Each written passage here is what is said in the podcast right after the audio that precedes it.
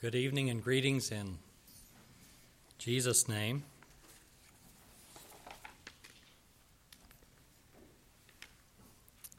It's good to be with you. The faces aren't nearly all familiar like they were 15 years ago, but nevertheless, it brings back a lot of memories to come up this road and turn in here and, and uh, worship here once again. We've enjoyed our interaction with the church before we left and since we've left, and appreciate what we hear and what we see, and just want to encourage you to keep on in the ways of God. We've had a good introduction already and a good reminder that we're all called to follow Jesus Christ. And as I reflected on this weekend and on, on having a, a series on series on leadership, I'll confess there's times I wondered if I should have said yes, I'll take the responsibility.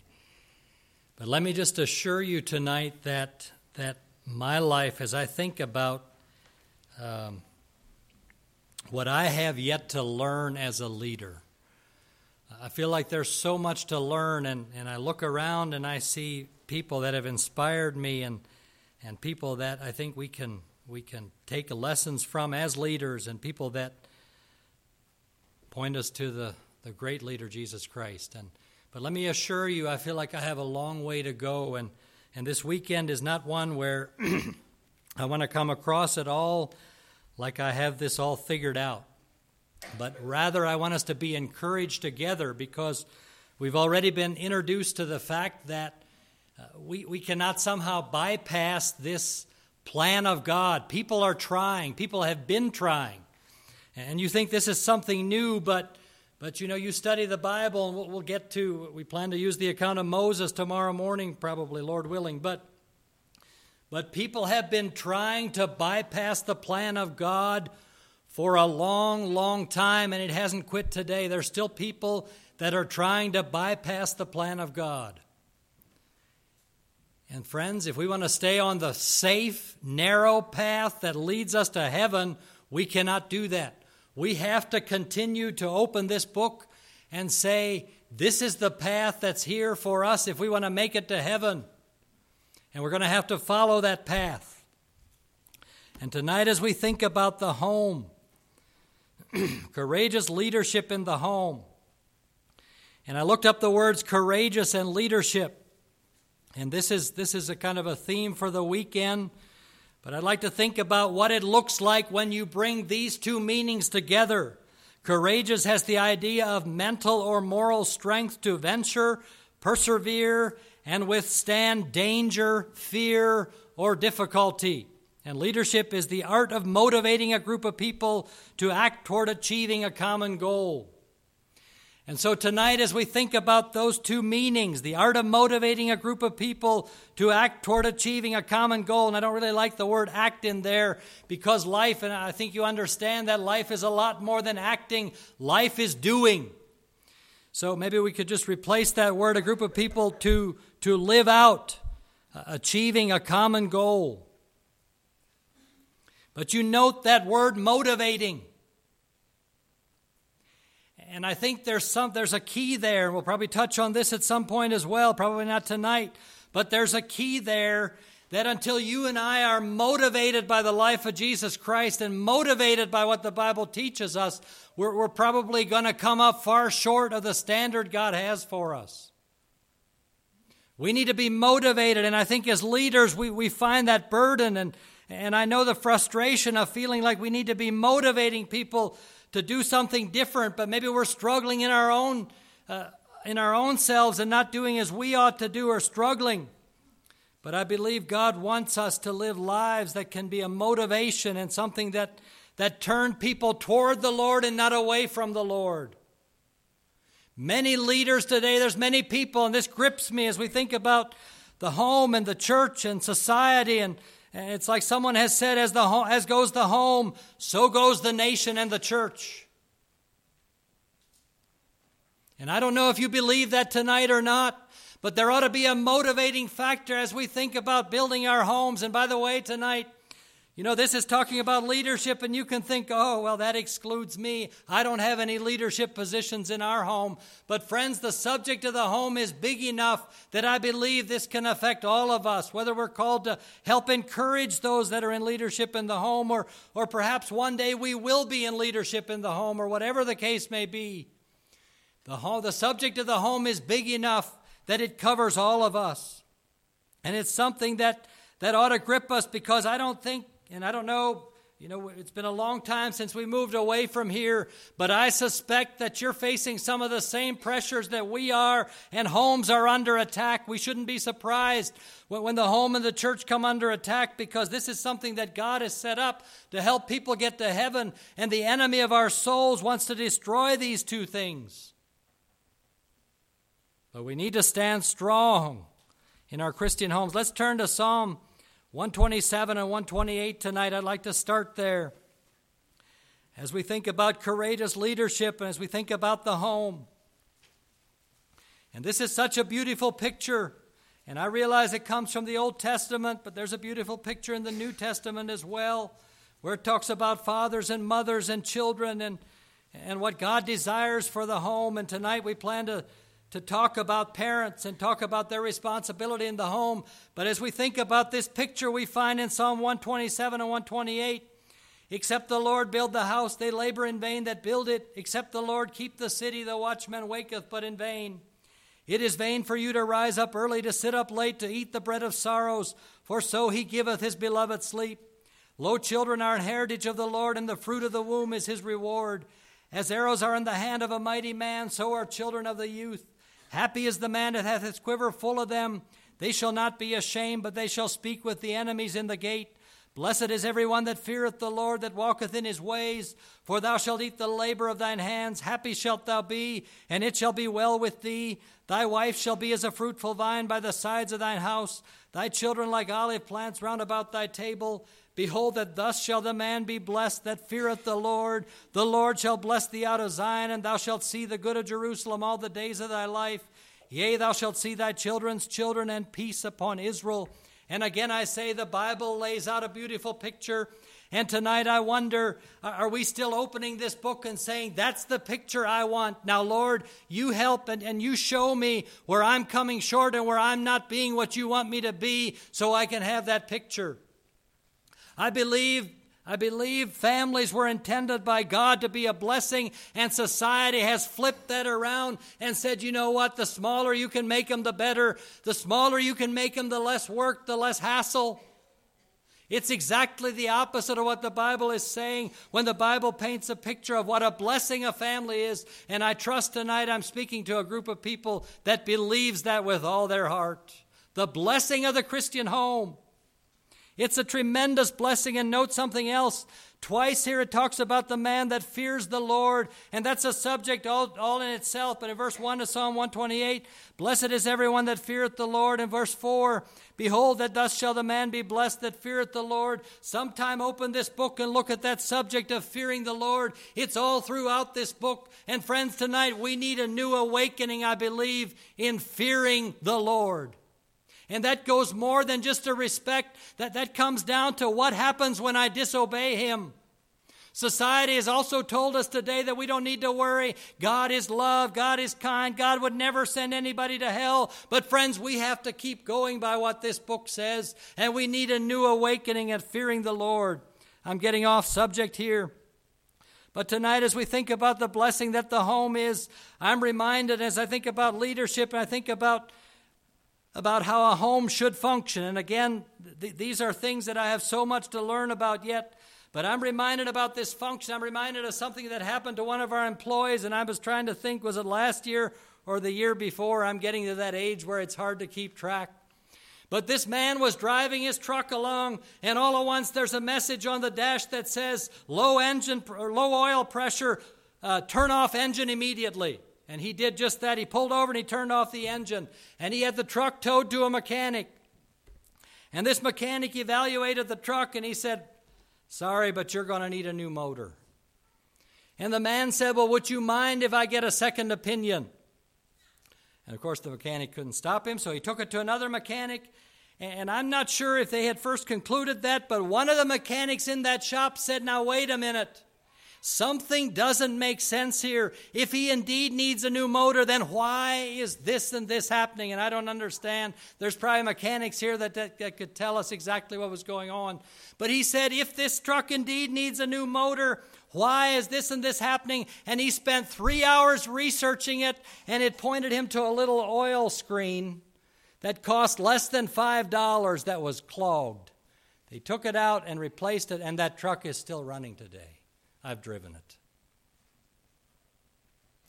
But you know what's interesting is that mechanic said, wait a minute, something doesn't make sense here. Uh, we, we need to do something different. And I think you and I need to be that kind of person well, when there are things in our home, when there are things that we're not happy with, we need to say, wait a minute, something's wrong here, and it's not on God's part. God has given us a picture of how He wants the home to function.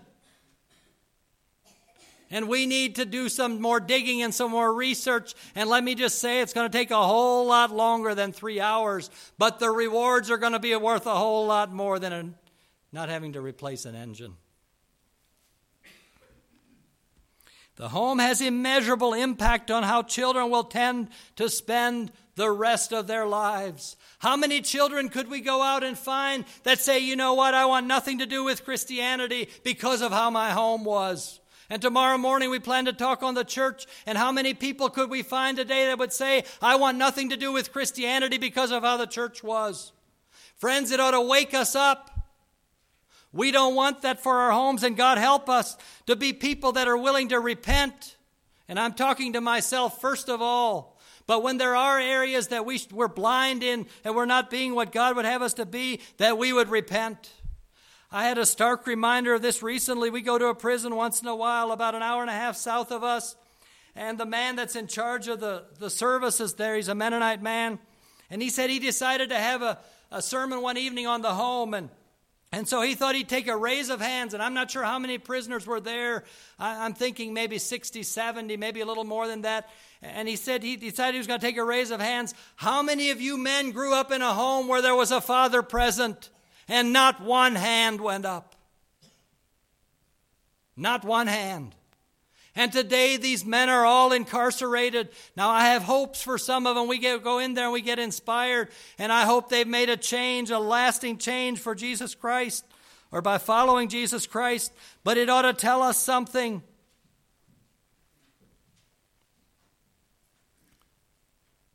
What would our prisons be like today if fathers would have been more serious about the role that God had for them? Well, the first thing, and, and the question comes to us then how can we be leaders that God designed as we function in leadership in our homes? And the first point I have is be a hearer and listener before attempting to be a leader. Be a hearer and listener before attempting to be a leader. And there's a fact there that you cannot, there's a fact here that cannot be bypassed in God's kingdom. Before we're ready to lead, we must first be led. Brother Jonathan already introduced it to us.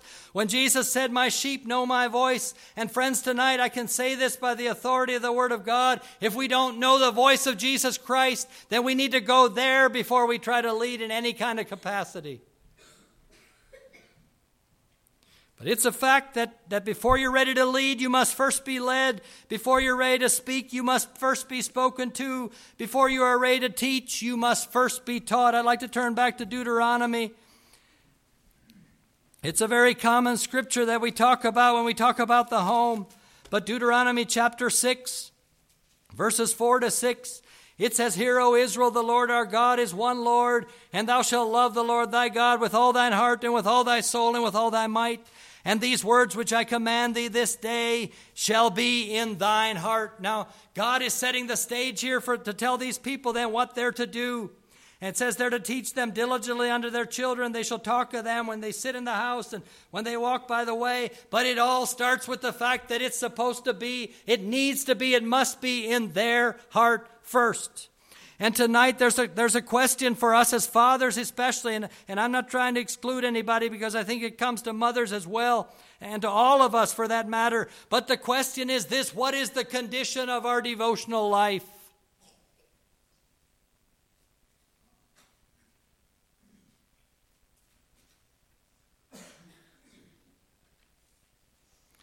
And you know, as I think about my own life and my own devotional life, and, and I have been far from perfect.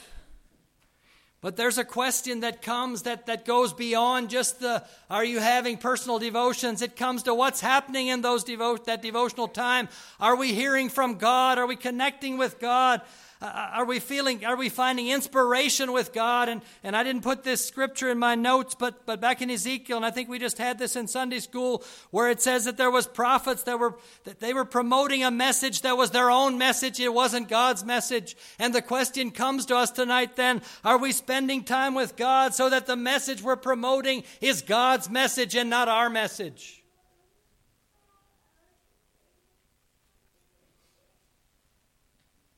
Are we just going through the forms? Are we finding inspiration and instruction in our personal devotional life? And you know, there's a question as we think about homes within the church. And by the way, these three, well, society's a little different, and, and we'll get to that tomorrow evening, Lord willing. But but the way the home is will, will, will be such a reflection of the way the church is. And again, I believe we need to sit up and take notice but I realize that, that the, the attitudes and the philosophies are not going to be all be exactly the same that come out of our homes, but there's still a question that ought to grip us. Where are they coming from? It's really, really easy to just take my background and the things I've experienced and the things I've seen and now say that's where my philosophies will come from. But am I letting God shape my philosophies through this word and through spending time with Him. There is no substitute. There is no substitute. I'm reminded of the story of a father, and I heard this in a in a church service years ago. Maybe I didn't even hear, maybe somebody just told me about it, I'm not sure. But a minister related this about a father that had disciplined his son. And a little after that, he heard his son in, in the bedroom crying, and he was there crying and he was saying, Lord, help me to be like daddy. And you know, it so gripped the father that the next person that went into the bedroom and knelt down and cried was the father. And he said, Father, help me to be the kind of father that he thinks I am. Friends, if we're going to be the leaders in our home that God wants us to be, it has to be from a relationship with Him. It has to be from realizing who our Father is and who our elder brother is, who came to earth to show us the perfect way to live. Jesus in Mark chapter 1, verse 35, it says, And in the morning, rising up a great while before day, he went out and departed into a solitary place and there prayed. If you haven't recently studied the life of Jesus, and I just, we just came through communion, and I had the message, and I, I, I looked at the life of Jesus a little bit. And, and friends, there's such an inspiration there because he was, there was times I believe the pressures were so great, and especially as he entered the Garden of Gethsemane, after he had kind of turned away from Jerusalem, he entered the Garden of Gethsemane, and he just couldn't wait to spend time with his Father. Three times it's recorded that he prayed. The one time it says he fell down on his face and prayed. What's the condition of our personal devotional life? And if the Bible took the time to record of Jesus that and in the morning, a great while before day, I think it tells us something. Well, the first part here, I'd like to speak to fathers. And here's the message I believe that and the last thing I want to do is discourage you. I know how it is sometimes we think, well, you know, I, I don't have a devotional life like I should, so I can't lead. That's never the attitude God wants us to take. God wants us to say, you know what? I don't want to use that as an excuse. I don't want to use that as a cop out. And I've been there where we kind of push this back, and that kind of by default pushes something else back, and that's not what God wants. If we have room to grow, if we need to grow, and I think we all do in our devotional life, then let's do it. But then God calls us as fathers to faithfully lead out. And that's the point. When God leads you, faithfully lead out as he has called you to. Let's turn to the New Testament now. Just a couple of verses in 1 Corinthians chapter 11 verse 3. The Bible makes this so clear. 1 Corinthians 11 verse 3 and then we'll turn to Ephesians chapter 5. It says, But I would have you know that the head of every man is Christ. We heard that in the opening. The head of every man is Christ, and the head of the woman is the man, and the head of Christ is God. It couldn't be more clear. It couldn't God, God makes it crystal clear here that the head of every man is Christ, the head of the woman is the man, and the head of Christ is God. We are called men, we're called to lead out in our homes.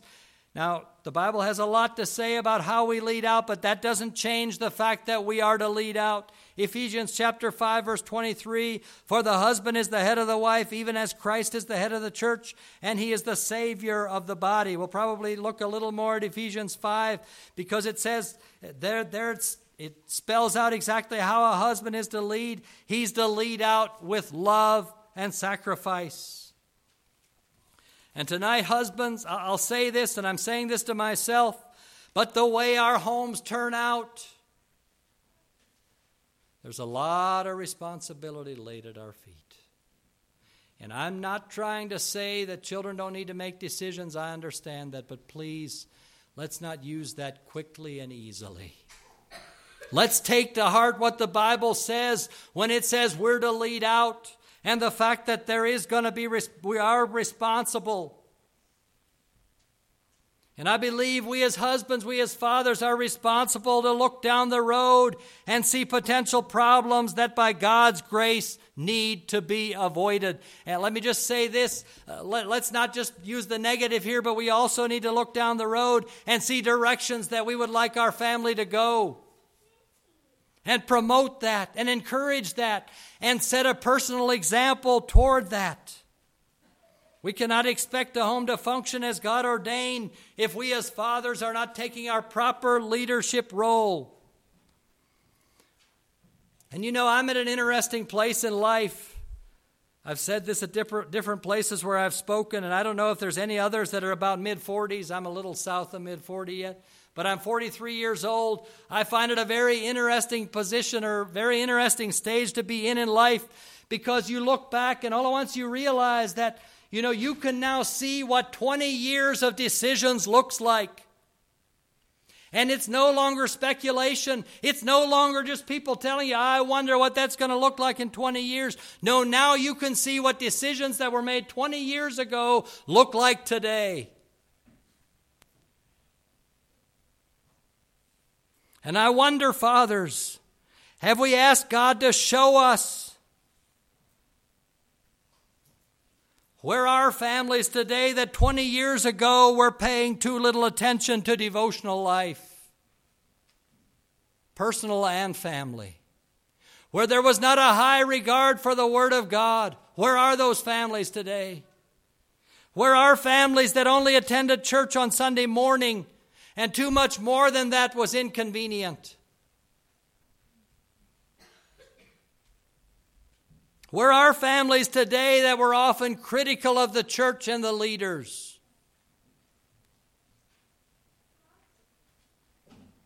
Where are families today that were not willing to sacrifice for the sake of Christ? And where are families today that we're dabbling with the world. And I don't think I have to get too descriptive here because I think we all know what we talk about when we say dabbling with the world. It seems like at times we want to we want to get as close as we can. And and it grieves me, and I think it grieves God too, when we say, Well, you show me the line of where the world is, and I want to get as close as I can and still be in the church.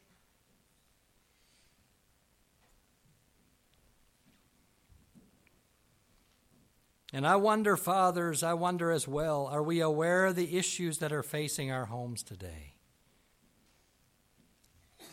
You know, there are Anabaptist people that are concluding it's not wise, it's not healthy to discipline children anymore. Anabaptist people. I don't know if you're facing that down here or not.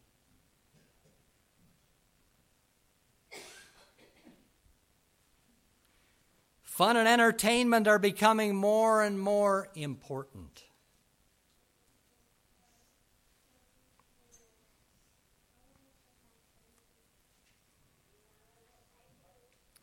Children are growing up slower and slower and becoming less responsible. I hope I'm not talking to anybody this affects. I, I, hope I'm just talking to people like I think, well, I have confidence that I am. But I, I'm saying it to encourage you.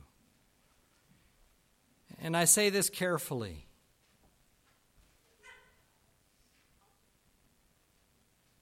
But, and I think the generation when I grew up was saying it. You know, I remember 100 years ago, or hearing about cases 100 years ago, where a 12 year old was responsible enough to start running a household almost if father was missing. And that changed by the time I was in that position, by the time I was a teenager, was older, but now I wonder where it's at today. And what are we as fathers doing about some of these issues that are crowding in? But let's be careful too, it's not just children. There's people competing with each other in material possessions, at least where I'm from. It seems like we try to outdo each other with material possessions. Is that the kind of home that God intended?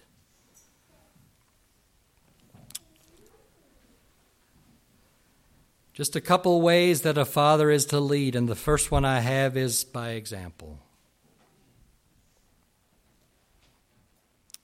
1 Peter chapter 5 verse 3 says neither as being lords over God's heritage but being ensamples to the flock. And then 1 Corinthians chapter 11 verse 1 Paul said be ye followers of me even as I also am of Christ. And the Greek word for ensamples and followers both have the same idea, and it's the idea of imitators. And there's a God ordained pattern there that I believe should still be at, at, play in our homes today, where children can look at fathers and safely imitate what they're doing. And fathers, I know it can get overwhelming, and, and we maybe see habits and we see things that we don't want them to pick up.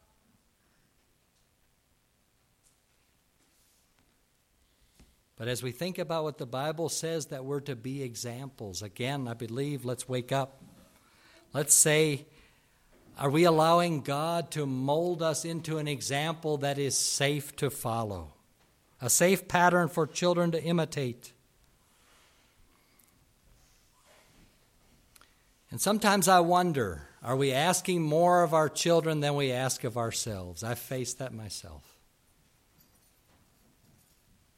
Are we asking more of our children than we ask of ourselves? Hebrews chapter 5, verses 8 and 9 tell us something about Jesus Christ. You know, what would we think if he asked more of us than he asked of himself? He came down here and, he went through things that you and I go through. He walked where you and I walk. He faced temptation. He faced loneliness. He faced all kinds of things. And Hebrews chapter 5, verse 8 says, Though he were a son, yet learned he obedience by the things which he suffered. And being made perfect, he became the author of eternal salvation unto all them that obey him. The Bible tells us that he learned obedience by the things which he suffered. And I wonder, will we want our children to live life the way we do?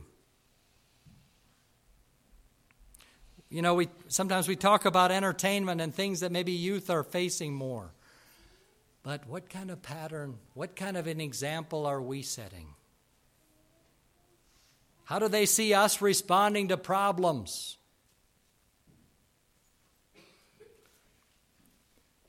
How do they see us when we're behind the steering wheel?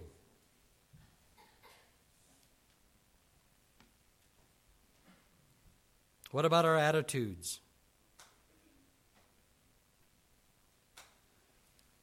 What about the thoughts we harbor? You know, these are things that you can, well, I can kind of keep these things hidden, but friends, they'll come out. And our children pick things up that we might be shocked they picked up by how we responded to somebody that they know didn't go over very well. We might be shocked by what they pick up. And you know, let's not ask something of our children that we're not asking of ourselves. The Bible says in Romans 2 3, And thinkest thou this, O man, that judgest them which do such things, and doest the same, that thou shalt escape the judgment of God? The Bible is very, very clear.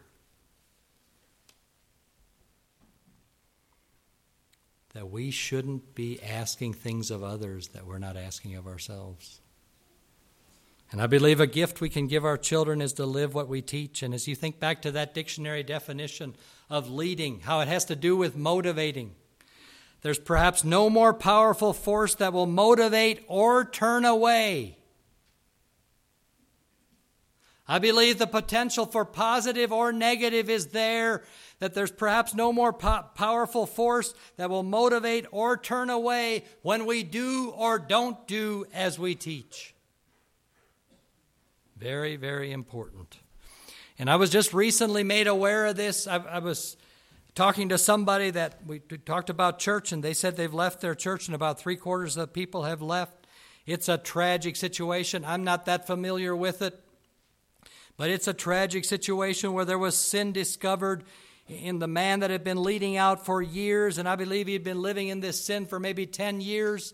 And you know what gripped me was this one of his boys had been caught with in sin had been I don't I think the church dealt with him. I'm not sure what all happened, but you know the father could have stepped forward and said, "Son, I know exactly what you're doing, but you know or what you're going through, but you know he kept it hidden." And I'm not sure how many years later now that it comes out that he was involved in some of the same sins as not only a father in the home, but as a leader in the church. And you know what the son said, and I'm not taking up for this, but the son said, "Dad, I don't want to hear spiritual instruction from you ever again." Or something to that effect. Friends, there's a powerful force there. And again, the Bible does not call us to say, well, you know what, I better quit teaching because I have so much room to grow. No, we need to make improvements. We need to make changes where we need to and keep on teaching. I believe the Bible is very clear on that.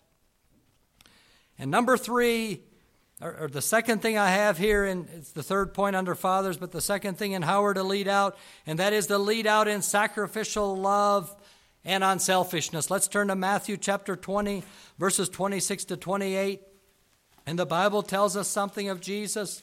We already referred to him and how he came and how he led. But in Matthew chapter 20, verse 26, it says, But it shall not be so among you, but whosoever will be great among you, let him be your minister, and whosoever will be chief among you, let him be your servant, even as the Son of Man came not to be ministered unto, unto but to minister and to give his life a ransom for many. And again, I say, we as fathers are to set an example to lead out in sacrificial love and unselfishness. And we could turn back to Ephesians 5 I don't think we'll read the verses, but at least three times the Bible calls for the husband to love his wife. And I believe the Bible would be clear. It doesn't spell it out in, exact, in the exact words, but we're to love our families as well. And we're, we're to be leaders that lead out in, in areas of sacrificial love and unselfishness. And I wonder where that finds us as fathers or those that will one day be fathers. What's it like in our homes where the mother is so often called to give and give and give? What about us as fathers? I was at, I was at a home not too long ago and, and I didn't investigate, I didn't ask any questions, but I went in to get something and it looked like the father was out adding some gadget to his truck, and the mother was inside working. And as I went away and as I've pondered it since, I thought, you know, how often is that a picture in our home where we're out with our toys, we're out with our recreation and our hobbies, while mom is called to give and give and give? And I wonder, fathers, is it time sometimes that we spend a little more time giving?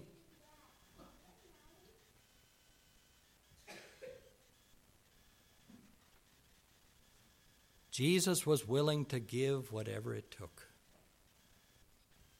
And you know, fathers, sometimes it's easier to say, we'll give money, we'll give advice. You know, the hardest things for us to give, hardest thing for us to give sometimes is time. And I'm speaking to myself again. But the most needful at times is time. We're to lead out in sacrificial love and unselfishness. Well, maybe mothers thought that there's nothing for them, it's all for fathers. But I do have some for mothers, just some things to think about. And as I consider tonight the pattern that God put in place in the home, it's a beautiful, beautiful pattern. That when husbands and wives work together in harmony, it's a beautiful picture. Maybe you've heard the example of draft horses I grew up with draft horses. In fact, I have a memory of when I was 12 or 13 years old. I was trying to, I don't know, was I trying to put the bridle on or something? And all at once, this horse took a step, and my foot was right where his foot landed, and he brought that weight down on my foot. Those horses weigh a lot. But I understand that a, ho- a draft horse by itself can pull about 8,000 pounds. Now, I heard this in a devotional, and, and so I looked it up, and, and this, is, this is what I read. It's a little hard to believe. But you add a second horse to the team, and instead of going to 16,000 pound capacity, it goes to a 24,000 pound capacity. Not double, but triple. And as I looked at that, I, I was reminded of the verse in Ecclesiastes 4.12, the last end of the verse there, where it says a threefold cord is not quickly broken when it's man, woman, and God. Man, woman, and God's blessing. A threefold cord is not quickly broken. And a father is called to bear the load of being a leader in a home. But a mother from the very beginning has been called to bear the responsibility of helper. In Genesis chapter 2, verse 18, the Bible says, And the Lord God said, It is not good that the man should be alone. I will make him a helpmeet for him, or a helper comparable to him. And I think of the many times, in fact, tonight, I think I can safely tell you that if it wasn't for my mother's prayers, I have serious doubts that I would be here this evening, that I would be here tonight.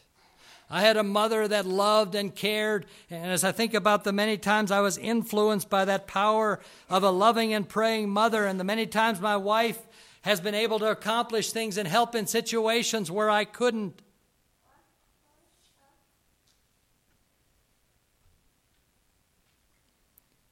And I say there's a beautiful place for mothers in the function of a home.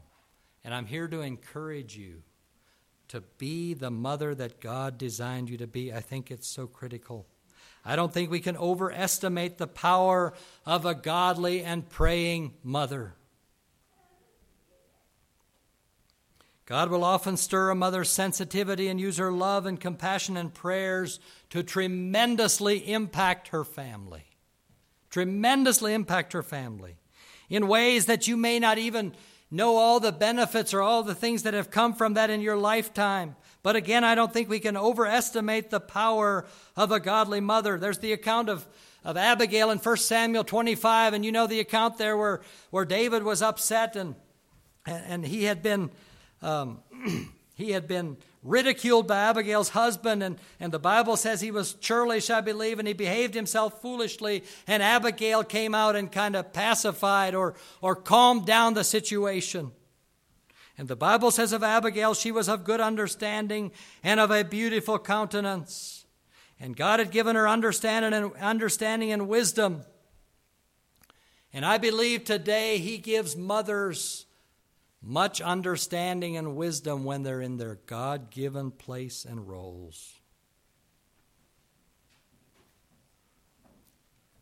We could think about the negatives just a little bit tonight as well.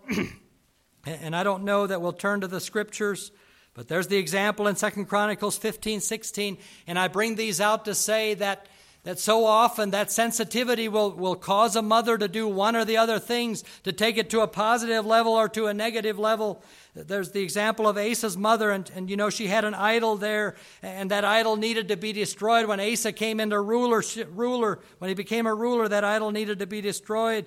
There's that account we're familiar with in 1 Kings 21, where Jezebel, you know, she used that power of influence in such a terrible way and the account in Second Chronicles 22, verses 10 to 12, when Athaliah, and you see the picture of a mother there that wanted control, and it's not a nice picture. This mother wanted control. And the Bible says she slew all the seed royal. She was ruthless and she wouldn't stop. It says she slew all the seed royal. She wanted control. And I, be, I just want to encourage you as mothers tonight in the home when that sensitivity causes the mother to become vocal and tear down her husband, perhaps tear others down, the end result will be chaos and collapse. God never designed for that sensitivity to take a mother that direction. I'm reminded of the wife that said, you know, she was wanting her husband to do something and she kept telling him, you need to do it, you need to do it, till finally she realized, she said, you know, I sense God telling me, You're speaking so loudly in his one ear that he can't hear me talking. And she quit talking and started praying. And I believe you know the end result. She got exactly what she wanted. Now, am I saying it's always that easy? We're probably often too stubborn. But the Bible still makes it clear. And I believe there's a beauty there when that mother, you, you look at the mother in Proverbs 31, where it talks about her arising. In fact, let's turn back there. Let's turn to Proverbs chapter 31.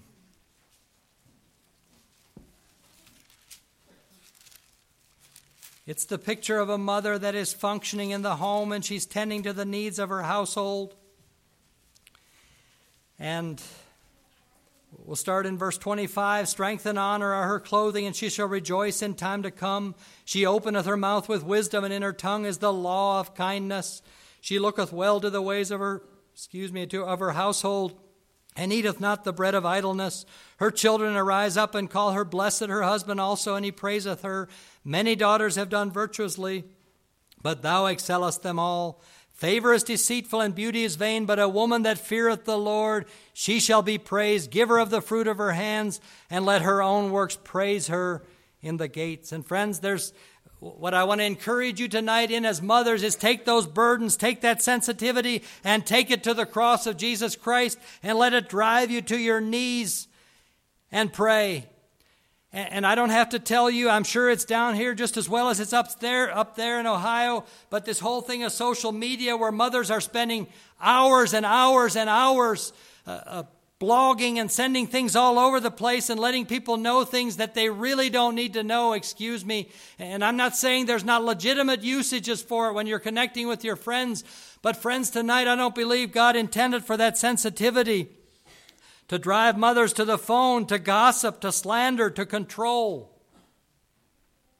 As can so easy happen. You know, today we can send messages here and there, we can do things that quickly.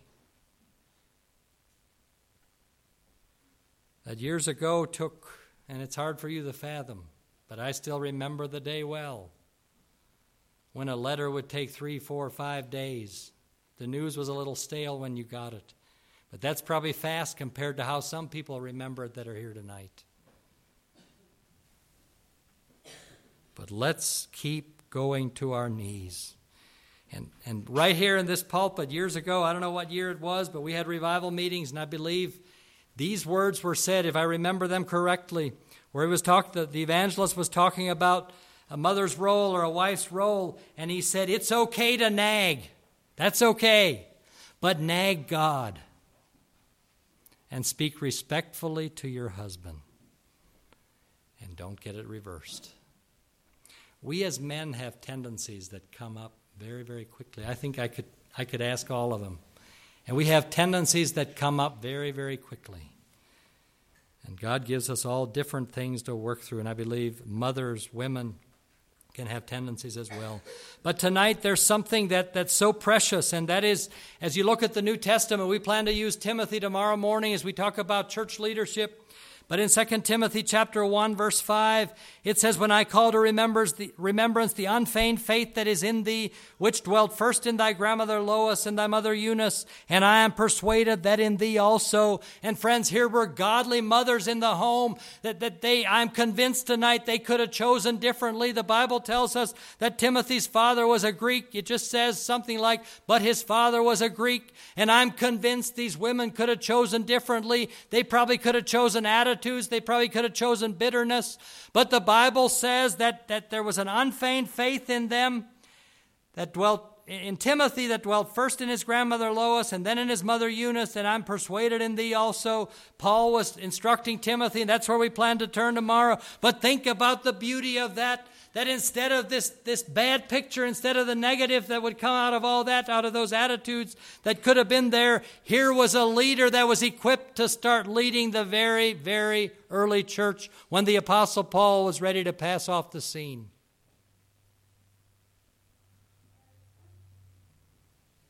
What could the picture have been like? What would it have been like? Had Eunice and Lois chosen differently.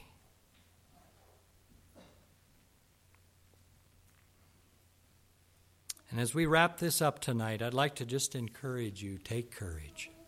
All of you, all of us, take courage.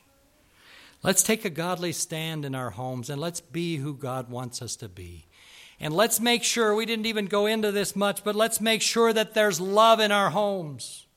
You know, the Bible talks in 1 Peter 4 8 it says, And above all things, have fervent charity among yourselves, for charity shall cover the multitude of sins. The Bible tells us to put on charity, to make it a part of us, something that, that becomes a part of us, that wraps around us. It also talks to us about being clothed with humility and being kind. And I want to I want to suggest tonight as we think about leadership in the homes and as we think about the areas where we failed. But let's make sure there's fervent love, charity, kindness in our homes. It's kind of the oil and the grease that, that make things flow smoothly. You know, and I, I, encourage you tonight as well, have a vision for your children that they're not going to come out of your homes the way so many children have come out of our Mennonite homes, if I may say that and done things that were very, very unfortunate. I recently heard of a case. In fact, our former school principal shared this in school. He said, You know, they went to school with this family that was, well, they were just different. He didn't go into details. But he went on to talk about how they were treated by the other Anabaptist children. And you know what grips me tonight is this Perhaps God brought this family into this Christian day school setting so that they could experience something different, and instead they experienced what you would expect to experience in the world. But this was supposed to be a Christian home. And tonight I wonder, I hear stories, I hear far too many stories, and I wonder are we taking our, taking our leadership roles tonight when it comes to mockery and it comes to making fun of people and treating people unkindly? What are our children hearing? What kind of teaching are they hearing?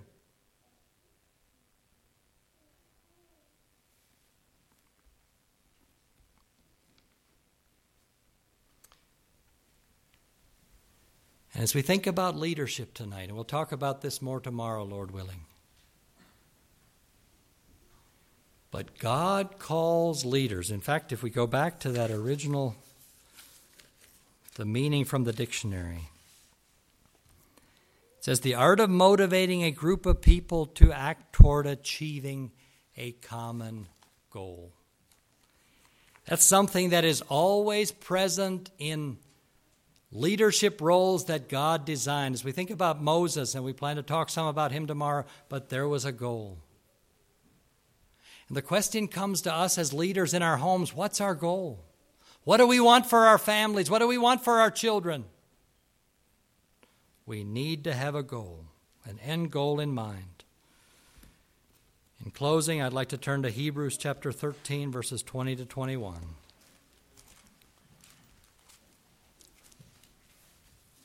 And just encourage us. where it says, Now the God of peace that brought again from the dead our Lord Jesus, that great shepherd of the sheep, through the blood of the everlasting covenant, make you perfect in every good work to do his will, working in you that which is well pleasing in his sight through Jesus Christ, to whom be glory forever and ever. Amen. May we take that to heart that God wants us to, to come to every good work. God wants us to be faithful where He's called us, whatever role He's called us, whether as a, a, youth or a single in the home or a mother in the home or a father in the home or grandparents, whatever the case may be, God wants us to be faithful until the day of Jesus Christ.